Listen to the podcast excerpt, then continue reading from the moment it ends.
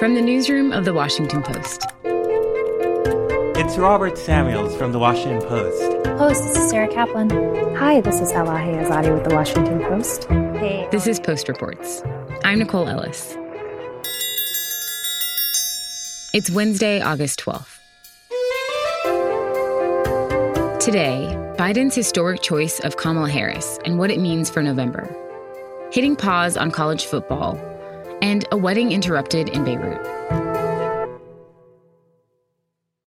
Hi, hi, hi, hi. Sorry to keep you. That's all right. You ready to go to work? Oh my God. I'm so ready to go to work. I was raised to take action. After a very lengthy process, Joe Biden announced the name of his vice presidential pick. Annie Linskey is a national politics reporter for The Post. Selecting Kamala Harris, who would be a, a number of firsts. She would be the first Black woman and also first Indian American woman to be the vice presidential nominee of a major party. Have to take action. First of all, is the answer yes? The answer is absolutely yes, Joe. And I am ready to work. I am ready to do this with you, for you. I, I just, I'm just deeply honored and I'm very excited. So, what do we know about Kamala Harris? Like, how long has she been a senator, and what are the other kind of highlights of her career in politics? Kamala Harris is, you know, a fascinating figure in the Democratic Party. She rose up through California politics. She was a, a prosecutor there, elected statewide as attorney general, then went on to become the state's first black um, U.S. senator. And then, you know, in 2019, she launched a presidential bid, which was met with extraordinary enthusiasm. You had somewhere in the order of 20,000 people in Oakland coming to see her when she first um, announced her presidential bid. Really, w- one of the biggest rallies of for any candidate of the entire Democratic primary season was her her kickoff.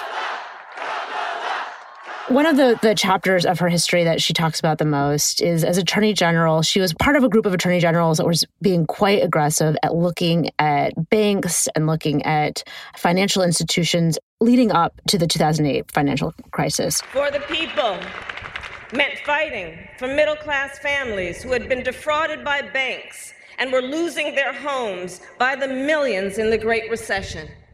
And this is how she got to know Beau Biden, uh, Joe Biden's son. So we went after the five biggest banks in the United States. We won. That's you know how Kamala Harris began to get to know Joe Biden is is through his son, and and that is a very special thing for Joe Biden.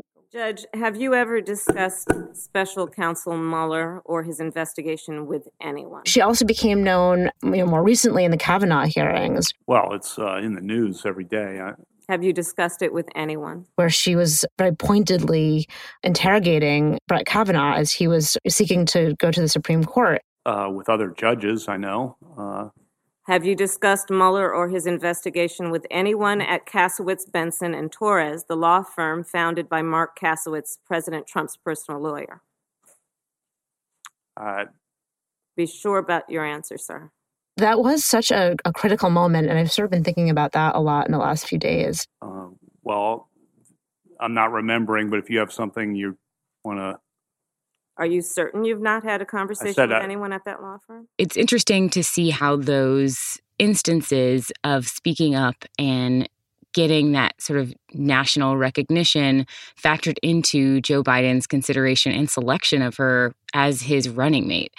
And I'm wondering what some of the other considerations were as, you know, the Biden campaign was deliberating on, on what to do and who to choose.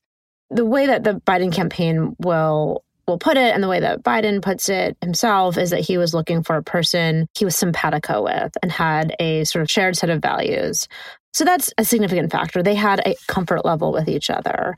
But, you know, aside from that, the fact that she is a Black woman is particularly important in this moment. Over the past few months, ever since March, when Biden said that he would select a woman as a running mate, there has been a campaign that has only grown in intensity for him to select a black woman.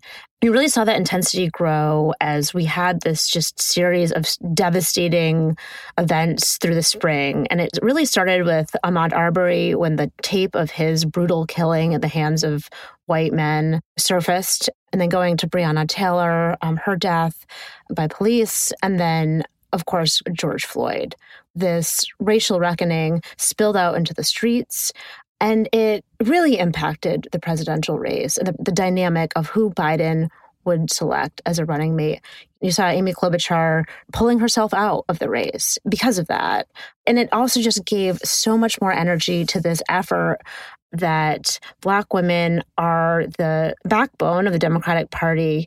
And there were a lot of groups who were quite skeptical of her during the primary. Um, civil rights groups, some of the Black leaders who were, were very skeptical of her. You know, these are particularly liberal groups, did not like her past as a prosecutor. And so they had a lot of skepticism of her background and what kind of president she would be. But that really dissipated. You know, there was definitely a shift after Biden clinched the nomination. And I did talk to some activists about that yesterday. And they said part of it is she changed, that she'd, in the last few months, you know, she's tried to reach out more overtly to some of these activists who had not been as supportive of her. And they got to know her better. She got to know them better.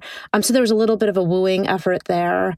Um, now, he did vet a number of Black women. I mean, you had Val Demings, you had Susan Rice, you had Karen Bass. So he did, in this process, spotlight a lot of Black female leaders in the country. So it's not just that she is a Black woman. There were plenty of other Black women that he was considering who were also, like Harris, highly, highly qualified. So that's where you get back into there is a personal connection with her relationship with Beau Biden, you know, his eldest son who died of brain cancer. And then on the other end, we have moments like during debates during the primary where Senator Harris and Vice President Biden were going head to head. And, and Senator Harris did not hold back, especially when it came to Vice President Biden. During the primary, certainly things became heated between the two of them. I mean, Harris and Biden were in a cluster of top candidates. And so, you know, they were trying to beat each other, you know? And I'm going to now direct this at Vice President Biden. And in the first debate, um, I do not believe you are a racist. Harris took on Biden over his past history on busing. He had opposed busing black children into white schools previously in his in his political career. You also worked with them to oppose busing. And Harris said to him very memorably that she was one of the young black girls who was bused. And, you know, there was a little girl in California who was part of the second class to integrate her public schools. And she was bused to school every day. And that little girl was me that moment caused just a lot of a lot of friction between the two of them. And and between the two of their camps. You know there was just a sense that she had really sort of gone to the jugular and and had not honored this relationship with Beau Biden now, it is a primary and it is something that Biden clearly overlooked, but it, it came up during the pr- vice presidential vetting process because news leaked that Chris Dodd, who was on the vetting committee, had asked her about this moment and that she had not shown any remorse seemed to be too ambitious. Um, these comments came out, and there was a bit of a backlash against them. This sort of sense of, well, why should she show remorse? she was doing what politicians do. She was doing what uh, competitors do, um, which is go after each other's records. Um, and then, of course, the notion of her being too ambitious seemed to be a bright, flashing signal of sexism. But I will say the flip side of that is the fact that Kamala Harris went through a year long, very difficult presidential campaign does give the Biden camp a sense that she has been vetted. Um, there aren't going to be big stories that come out of the woodwork, they believe. And that's not the case for some of the other women who Biden was considering. So even though that moment of tension on the debate stage is something that caused pause. In the end, the fact that they were campaigning against each other, I think, was ultimately quite helpful because it means she went through a vetting process that the others had not. Let's talk a little bit about the strategic part of all of this. So, is the thinking here that picking Senator Harris will encourage voters to support the Democratic ticket? Yeah, there's you know politics at play, of course. One of the key sort of facts that Biden's campaign points to is um, when they talk about why Hillary Clinton lost in 2016 was a depression in Black turnout from the 2012 Obama levels. So, what they will often do, Biden's campaign, uh, this is, comes up a lot. They will point to Wayne County in Michigan. This is the county that Detroit is in, and they will say if there's one percent higher black turnout in Wayne County, one single county, Hillary Clinton would have won Michigan. They are hoping, you know, that somebody like Kamala Harris will help excite that extra 1% in places like Wayne County that can help, you know, tip the balance. I mean, increasing black turnout is a critical part of the Democratic strategy and it's a critical part of the Democratic coalition. And if, you know, Joe Biden hopes to get to the White House, he's going to need to win places like Michigan, Wisconsin, Pennsylvania. And we often think about those places as being kind of bastions of white working class voters. But there are significant Black communities in those places. And the hope is that Harris on the ticket will, will just help excite those communities more so that they will vote even in slightly higher numbers. And another dynamic that I noticed a lot of leaders started to talk about is this the civil rights history where America has seen these moments of great progress that are you know almost immediately paired up with moments of retreat where gains seem to get lost. And I think that a major argument that came forward for, for picking Kamala Harris was the idea that this could lock in some of the gains that all of these people who are protesting in the streets, who are kind of newly realizing pain and the violence that Black Americans face in sort of daily life, that this idea that Kamala Harris could be the first female and Black vice president of the United States would help lock that in. And that sense has been growing. And I think that this move by Biden helps say, okay, I'm I hear you, I'm listening to you, and you know, let's do this together.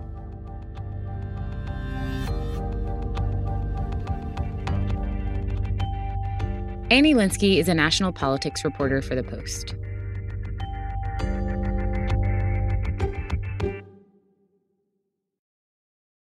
So, what's going on with college football? You know, it's splintered into so many different groups. The uh, Power Five conferences are having a major difference of opinion over what's safe and what's not. The Big Ten and the Pac 12 have decided it's not safe to play, not feasible to play, even a limited season this fall. Three other conferences have decided they're going to go ahead and try it. Sally Jenkins is a sports columnist for The Post. She says that this college football season will be unlike any other. Okay, so this doesn't mean that there's no college football at all. No, this is a postponement of two of the conferences, the Big Ten and the Pac 12, have postponed until January. They appear to think that it's just safer to see what happens as campuses reopen and get a better grip on, you know, community transmission on their campuses and that sort of thing.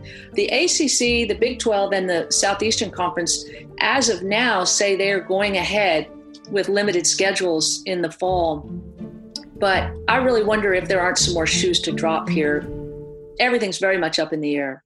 As a Texan, obviously, college football is a really big deal, and it's really hard to imagine the fall without football, especially because down here, so many towns, you know, are, are almost they revolve around the university football team. So I'm wondering how big a deal this really is.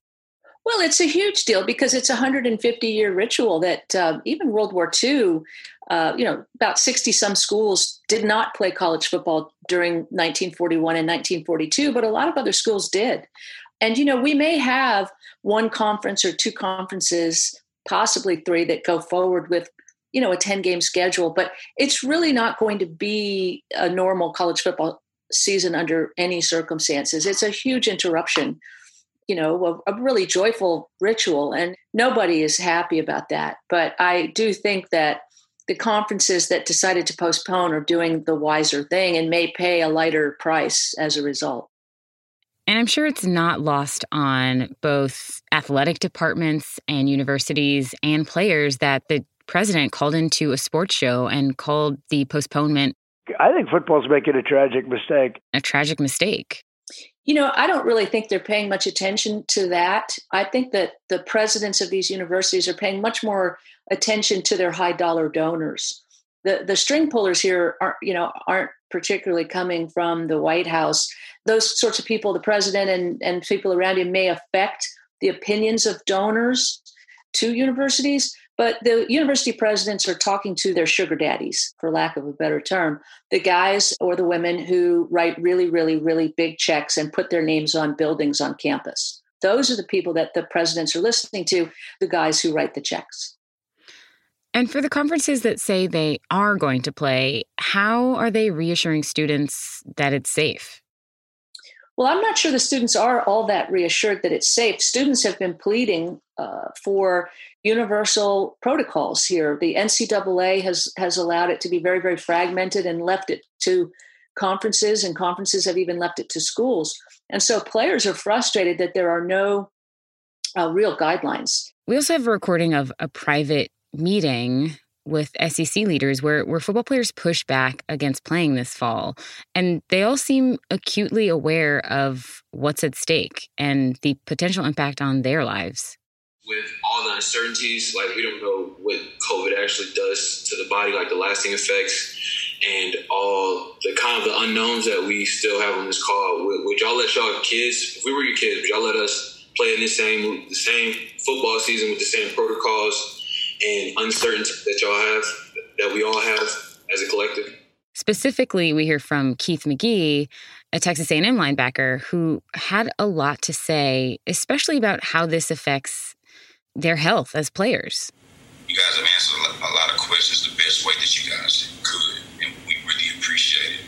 But it's just like as much as you guys don't know, like it's just it's holding you guys to to that standard is just kind of not good enough.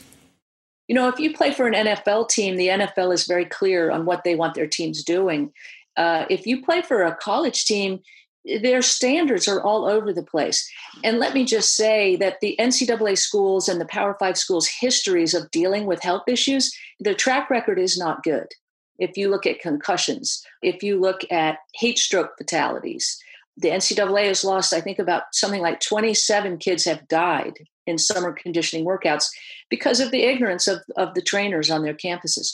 And so it's that's not a really reassuring picture. I don't know that you want to leave coronavirus uh, calls to people in athletic departments. Uh, there's no really no independent medical care uh, on a lot of campuses. On on some campuses there is, and on some campuses there isn't. So it's it's a real mixed bag. Which begs the question, what's going to happen to these kids cuz cuz they are still kids, especially the ones on athletic scholarships. There are so many unknowns and the players probably have more unknowns than anyone in this equation. The coaches know they're going to get paid. They have contracts. Uh, the college presidents know they will get paid. They have jobs. Uh, the conference commissioners have million dollar salaries. The people who don't really know what's going to happen to them by this time next year are the students. You know, uh, they have more uncertainty here than anybody. Right, because unlike the professional leagues, you know, college athletes don't have a union. They aren't paid. There's no guarantee of anything. You know, they're trying to organize, uh, but it's difficult they're they're really in a difficult position the players and there's nobody really looking out for their best interest. Everyone has an agenda here. They are the labor uh, they are the content providers of this whole deal. Literally the most powerless entities in this entire equation. Everyone wants them to play. Nobody wants to give them anything for playing except for a scholarship that has a very very tenuous connection to the rest of campus. I mean the the hourly demands on them are unlike those of any other student. They do get scholarships they do get room and board they do get uh, the cost of tuition but boy do they work hard for that and the recompense actually is very very unfair compared to the hundreds of millions of dollars in revenue that they drive. As you've said all of this boils down to money and it's something that everyone involved can no longer ignore or decide that it's an aside to the ritual and cultural investment of football. And I'm wondering how expensive this really is for the teams that have decided to suspend the season. Well, uh, just to give you one example, the University of Wisconsin has projected they could suffer as much as a $100 million shortfall by not playing uh, this football season. Uh, the coach at Clemson University, Dabo Swinney, makes $9 million a year. The commissioner of the Pac 12 conference makes $5 million a year. Um, you know, the stakes are very, very high. And it's difficult when those are the stakes for the people in those positions to make decisions that are based purely on health and safety of the players. You know, they want those players playing. I, I actually think it's incredibly commendable that the Big Ten and the Pac 12 made the decision they made, given the stakes. And the only reason I can think that they did make it is because they have information about the potential health toll on these players that is so dangerous, they took a step back. Do you think this is going to change college sports long term? Absolutely. I don't. I, I think that uh, there's no question that uh, athletic departments are going to contract. They have to for financial reasons. They they don't have the revenue from. Uh, they've now lost an NCAA basketball tournament and in the Big Ten and the Pac-12 uh, a football season with potential for bowl money. We're talking hundreds of millions of dollars, and um, it's unsustainable. Uh, it always was. Uh, it only took one you know, if you looked at Ohio State's ledger, I mean, they ran a $10 million deficit this past year, uh, despite huge revenues coming in. And uh, it, it, you, you, look at their books and you go, well, well, didn't you know that something could happen that would really put you behind the eight ball? And I think they just thought that it would last forever and that that nothing could really alter the the waterfall of money. And now here we are. you know, I think you probably won't see some sports surviving on campuses. I think you'll see some sports becoming club sports again. And, you know, that's probably as it should be. You know, um, there's been a lot of corporate welfare that's going away. Uh, there's going to be a lot of belt tightening, there's going to be layoffs, uh, and there's going to be drop sports, no question about it. Sally Jenkins is a sports columnist for The Post.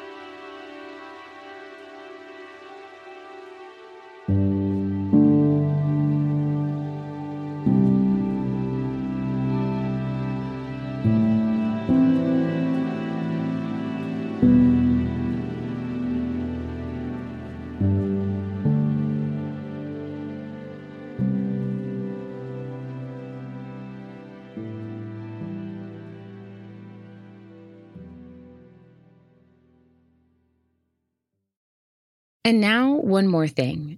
An update from Beirut, where last week 2,750 tons of ammonium nitrate exploded, killing at least 171 people and injuring thousands.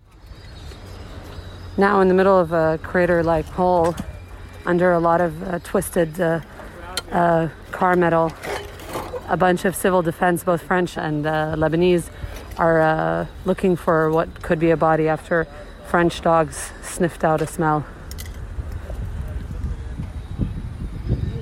The men in hard hats and uniforms just uh, try to pull away whatever they can from the wreckage in order to find one of the many missing still. But there is no hope that anyone will be alive.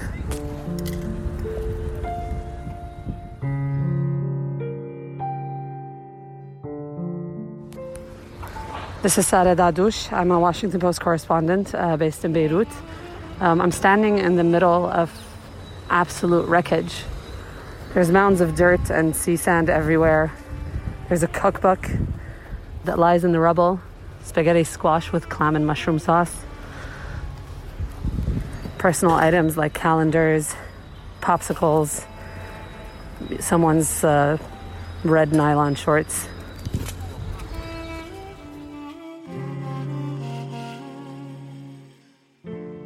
When the blast ripped through the streets of Beirut, people caught it on video, and one of the videos that went viral was from a bridal shoot.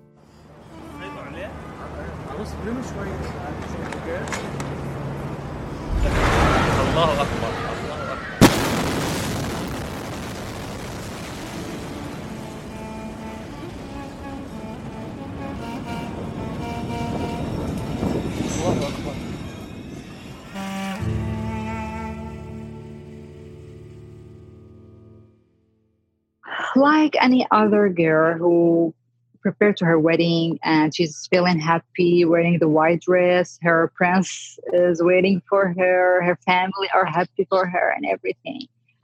When when we hear the explosion and the pressure when we felt the pressure of the explosion one thing came into my mind which is Isra, now you are going to die.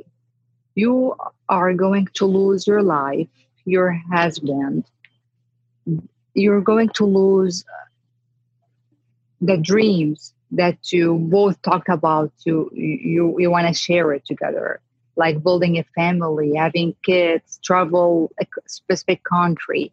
Now you are losing all this. My dreams or uh, the thing we wanted to do together were flying as the shuttle class was flying at that moment. I asked God for one thing if I can have a moment or a second to hold my parents' hand and tell them goodbye. So, this is Isra Siblani, 29 years old. I'm a US resident and I came to Lebanon to see my husband and to get married. We have been postponing this this day for three years now, just because we were waiting for uh, my husband's immigrant visa. When I applied to him, they told me it's, it's going to take like one year and a half or maximum two years, and now it's almost three years and something. So we decided we shouldn't shouldn't wait for more or longer than this. Let's start our life What we don't see in the video is what happened next. The bride, Dr. Isra Sablani, started tending to the wounded in her wedding dress. I just saw my husband running toward me, telling me, let's go to a safe place. Let's hide ourselves. And when we went inside the restaurant, I was looking around me, people who were dining in, people who were shopping, and as the life was normal before the explosion, now everyone is yelling, shouting, crying, and bleeding. So I started to help some people who got injured, telling them to relax. We are all good. We are still alive. And we will be fine. I couldn't think about myself anymore. I felt like I'm here to do my job, or you are here to do what you have been dreaming about to do. Like, I chose to be a doctor just for one thing to help people لأقدم شيء للعالم أي شيء بقدر عليه So I found this is a way I can help people. I can be with them. Uh, I can see their smile. Uh, they, I can hear their prayer for me after helping them. So at that moment, I, I was looking like Israel. Your job start here. You, you, you should go for it and then think about myself like or my parents or how we can get out out of this place or anything else let's help people as much as i can it's, it's not the lab coat is white my dress is white it's just different the style is different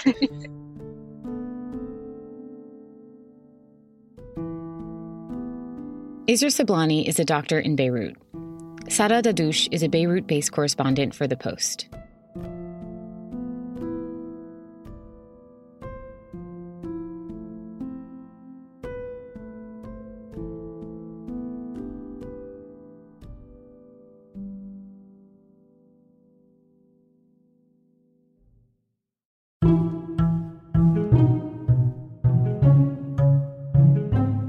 That's it for Post Reports. Thanks for listening. You can learn more about the stories in today's show at postreports.com and join the conversation online using the hashtag postreports.